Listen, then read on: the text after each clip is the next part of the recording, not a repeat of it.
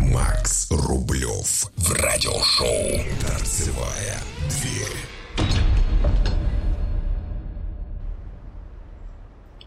Всем привет. Да, это Макс Рублев. И очередной выпуск подкаста. Ну что, отдыхается?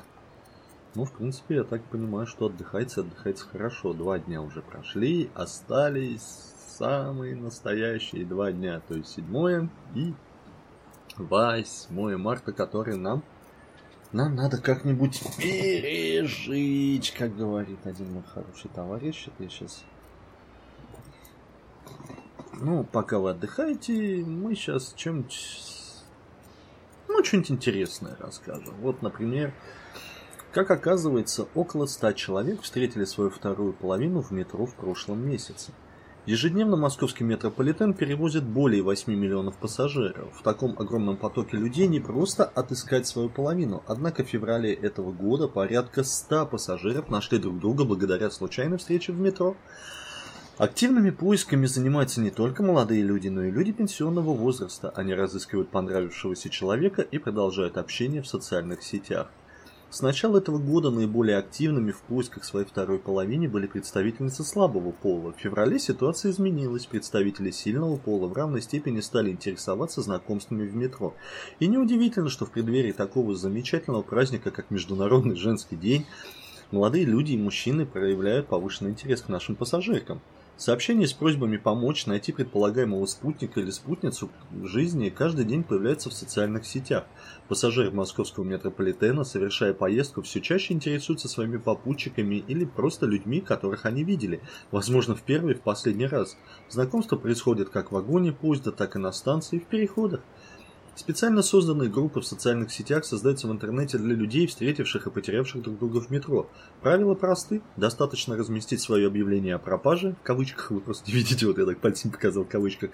При этом указать время и место встречи и, возможно, напрямую или через друзей сообщение дойдет до адресата.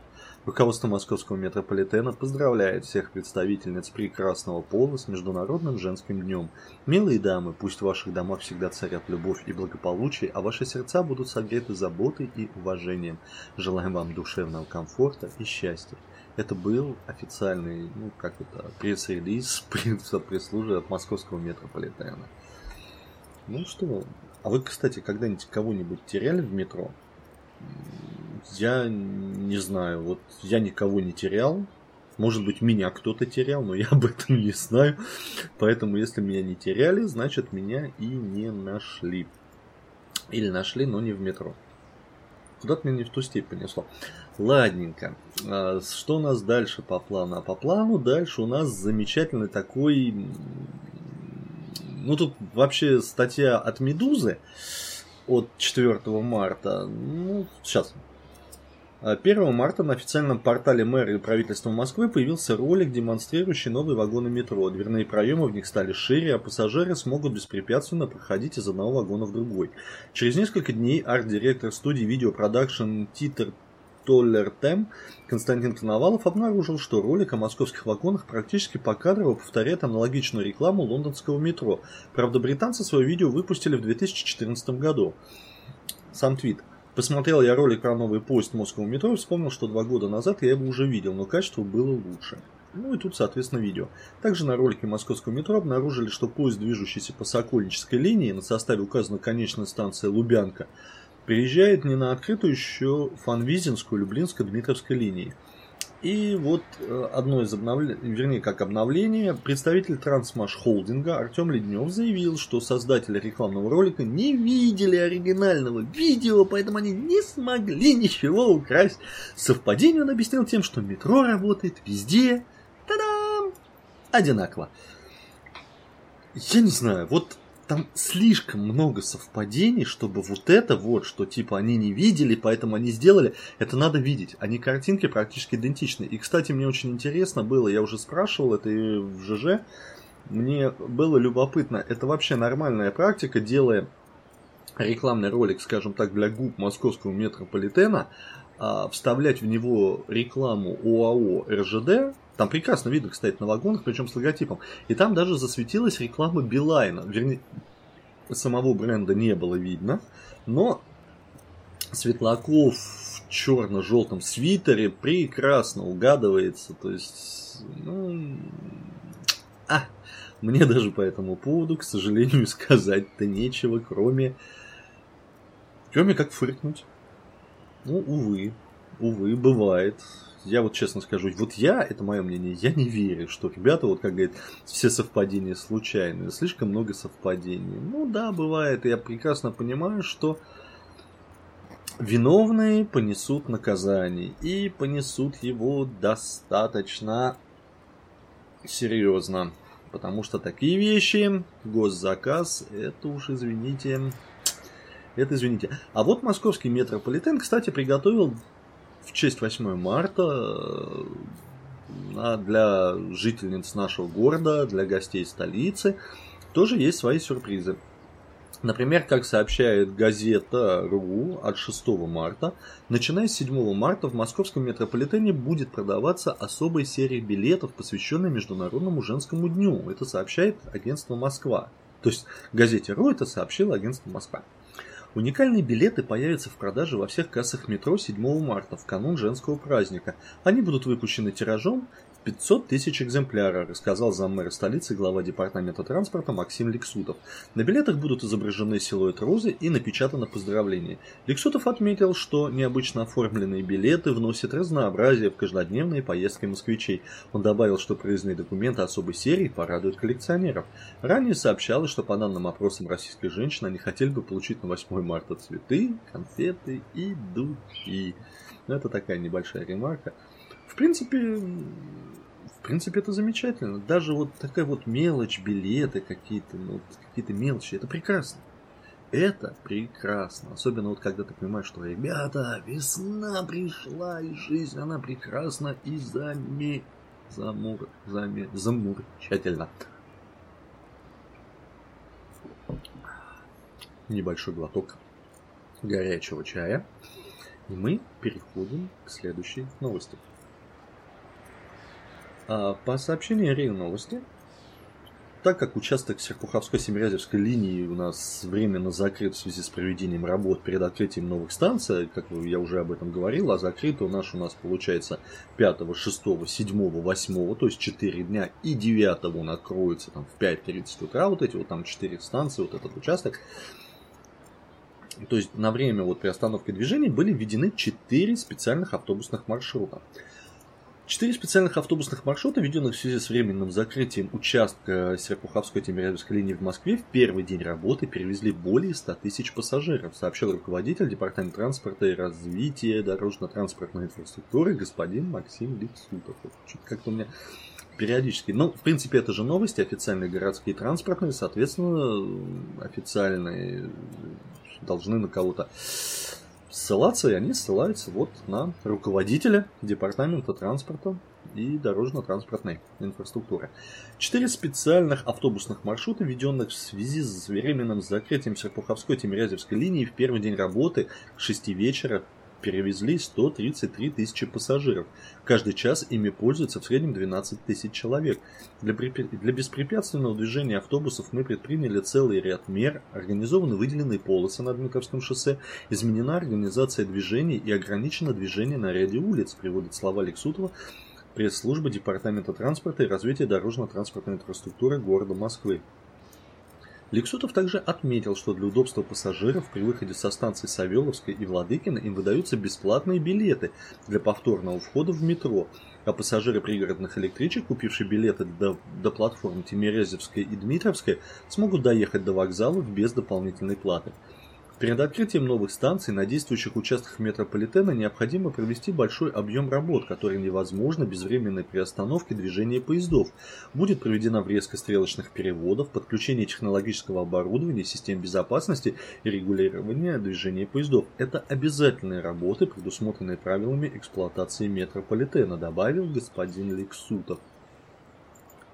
И если вы зайдете, например, в блог Александра Сашки, Александра Попова, то есть rusas.livejournal.com, вы, кстати, можете посмотреть замечательные фотографии о том, как проводится там вот на данный момент работа. Это врезка стрелочного перевода на Петровско-Разумовской. И вот, по-моему, Сегодня днем было выложено, продолжаем работу на станции Петровская-Разумовская. По врезке двух стрелочных переводов работы идут хорошо по графику. Краткий фоторепортаж о том, что успели сделать после суток с начала работ. В общем, искренне рекомендую зайти, посмотреть и почитать. А мы переходим к следующей новости, но это уже ближнее зарубежье. Это Харьковский метрополитен. Учения по предотвращению чрезвычайных ситуаций планируют проводить в Харьковском метрополитене ежемесячно. Как сообщает корреспондент Харьков в комментарии по информации пресс-службы Горсовета, об этом рассказал сегодня на заседании городской комиссии по чрезвычайным ситуациям вице-мэр головы Игорь Терехов. По его словам, проводить учения чаще нужно для безопасности харьковчан – Необходимо, чтобы все службы досконально обрабатывали взаимодействие при возникновении чрезвычайных ситуаций, ведь от этого зависят жизни людей. Когда они спускаются под землю, находятся в закрытом пространстве, очень важно, чтобы все меры безопасности были соблюдены. Будем работать совместно с метрополитеном и ГСЧС, отметил Терехов. Гендиректор КП Харьковский метрополитен Вячеслав Стаматин сообщил, что в 2016 году на мероприятие по противопожарной безопасности, в том числе на ремонт спецоборудования, выделено около 8 миллионов гривен гривен. Это практически в 8 раз больше, чем в предыдущие годы. В пресс-службе также напомнили, что работники оперативных служб метрополитена регулярно проводят соответствующие тренинги, поскольку в городе фиксируется много случаев ложных заминирований. Это нормальная практика. В принципе, вот буквально совсем в лондонской подземке были, проходили большие испытания, что там были там вагоны, людей специально гримировали, все это, это было замечательно были интервью, вернее, репортажи и BBC. Вот у меня в блоге это есть, можно посмотреть, если кто-то пропустил. Так что это должно быть, это обязательно должно быть. И еще одна новость, как э, по сообщениям от Ленты.ру, в Нью-Йорке открыли самую дорогую станцию метро. В Нью-Йорке открылась самая дорогая станция метро в мире. Об этом сообщает Нью-Йорк CBS Local, cbslocal.com. Новая станция Хаб, получившая название Окулус, расположена рядом с мемориалом жертвам теракта 11 сентября 2001 года. Крыша конструкции представляет собой стилизованную взлетающую белую птицу. Автор проекта – испанский художник-футурист Сантьяго Калатрава. На строительство станции метро было потрачено 3,9 миллиарда долларов. Расходы почти в два раза превысили первоначальную смету. Возводили объект 12 лет вместо запланированных 5. Транспортный узел Акулус соединяет 11 линий метрополитена, станцию пригородного железнодорожного сообщения и паромную переправу.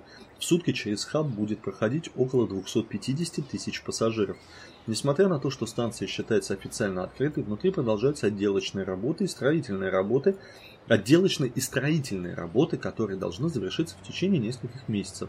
Атаки на объекты США, устроенные террористами 11 сентября 2001 года, унесли в жизни более трех тысяч человек. Самолеты, захваченные экстремистами, врезались в башни-близнецы Всемирного торгового центра в Нью-Йорке и здание Пентагона. На месте разрушенных башен в 2002 году началась постройка первого здания нового комплекса ВТЦ. Позже были возведены мемориал 11 сентября и Freedom Tower, то есть башня свободы. Ну это так, общая ссылка ремарка. В общем, теперь самая большая а, или самая... Нет, по, по поводу самой большой нет. А вот, значит, самая дорогая станция метро в мире, это у нас теперь находится в Нью-Йорке. Ну, не знаю. А слабо переплюнуть. И построить какую-нибудь у нас станцию. Ну, по поводу самой дорогой, это вообще не проблема. Ну, сделать вот реально самую большую. Ну, станция, которая будет соединять 11 линий метрополитена. Вау. Их надо сначала сделать так, чтобы они в одной точке пересекались. И тогда уже Ладненько. Ребята, вы в курсе, что у нас с понедельника начинается масленица? Да, да, да. Поэтому я пытался вспомнить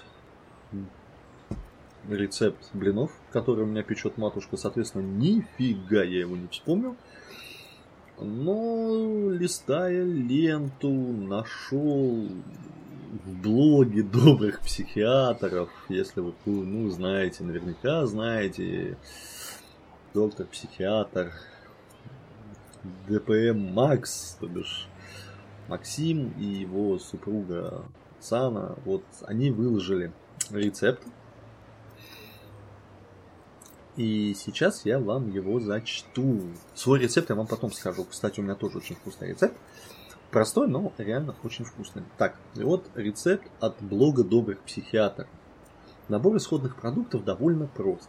Пшеничная мука, пара стаканов или около того. С мукой никогда нельзя быть уверенным в этом деле. 3 яйца, литр молока, сахар, 3 столовые ложки, соль, 2 трети чайной ложки сода, чайная ложка без горькой. А дальше начинается сплошная алхимия. Вначале разлучаем белок с желтком и так три раза. То есть три яйца, три это, белка, три желтка. Белки не выбрасываем, до них очередь дойдет. Высыпаем сахар на желтки. Потом соль, муку всю и сразу. Затем порциями льем молоко и делаем замес. Льем и мешаем. Вот так вот мешаем, мешаем, мешаем до консистенции жидковатой сметаны. Часть молока, где-то 100-150 мл из имеющегося объема, тем временем наливаем в кастрюльку ставим на огонь и делаем титаническую попытку уследить и за процессом размешивания, и за процессом подогрева, поскольку нам нужно горячее, но не кипящее молоко. А у этой жидкости есть стервозное свойство усыплять бдительность и мгновенно переходить из состояния чуть теплое в состояние убежавшее и пригоревшее. Как только молоко стало горячим и было отправлено и отставлено в сторону за миг до попытки к бегству, берем белки и начинаем взбивать до получения такой хорошей, качественной, устойчивой пены, которая уже не пытается стечь с венчика, мол, мне и тут хорошо. Затем сыпем соду в тесто. Да. Следом вливаем горячее молоко и вмешиваем взбитый яичный белок. Получается замечательная, красивая красота такая вот. А, вы просто не видите такого желтого цвета. Цветом Теперь действуем быстро, четко и слаженно. Командуем луковицы разоблачиться и поделиться пополам. Цепляем одну половину на вилку, а в чашку наливаем немного растительного масла. Прибор для умасливания раскаленных сковородок готов, осталось только он и раскалить. Вообще технология подготовки чугунной сковороды к сакральному процессу блиновыпекания довольно сложна и интересна, но о ней как-нибудь в другой раз, когда будем выпекать на углях или на газу. А сейчас обойдемся обычным стеефлоновым покрытием. Смазываем сковороду смоченной в масле луковицей. Сковорода уже нагрелась и луковица должна чуть-чуть потрескивать. Зачерпываем тесто и штукатурим сковородку, не леняясь хорошенько ее рисковать по крену и по тангажу. После чего ставим на огонь и ждем, пока одна сторона пропечется, при этом тесто чуть подсыхает, и в нем отчетливо видны дырочки, оставленные выделившейся углекислотой. Переворачиваем на другую сторону и завершаем процесс. Укладываем блины стопкой. Не забываем смазать каждый из них кусочком сливочного масла. Это не лаваш, не маца. И без масла тут не так. Как? Не так, никак. Короче, без масла вообще никак. Готово? Можно и по чайку. В общем, вот такой вот рецепт от блога добрых психиатров. Если вам все-таки удобнее воспринимать это визуально, тут есть даже фотографии. Заходим в дневник Максу. DPM Max, так, dpmmax.livejournal.com, то есть dpmmax.livejournal.com. В общем, наверное, как-то так. У меня тут попугай развлекается, им весело и замечательно. У меня сегодня такой относительно выходной. Помотались, покатались. Завтра ночная смена, как раз седьмое на восьмое. А восьмого в деревню. Конечно, не в глушь Саратов, но тем не менее печь блины, есть блины с рыбой, с сладким, с вареньем, со сметаной. В общем, масленица – это масленица. Засим, позвольте откланяться. С вами был Макс, который Рублев, который Митроэльф. У меня в наушниках играет фоновая музыка. Абсолютно просто вот так удобно. На, очки, на носу очки без стекол. В руке чашка, которую мне подогнал Серега Мартиросян из английского метрополитена. Кстати, вот чашка из английского метрополитена со схемой лондонского метро – она прекрасно моется в посудомоечной машине, и с ней все нормально. А вот чашку, которую мне подогнали из московского метрополитена, где там была поездка, по-моему, в Крым с байкерским клубом «Ночные волки», а там картинка почти вся с... смылась в посудомоечной машине, поэтому... Но, тем не менее, еще что-то видно. Надо будет сделать нормальную, хорошую картинку, чтобы она была нормальной, замечательной и фирменной.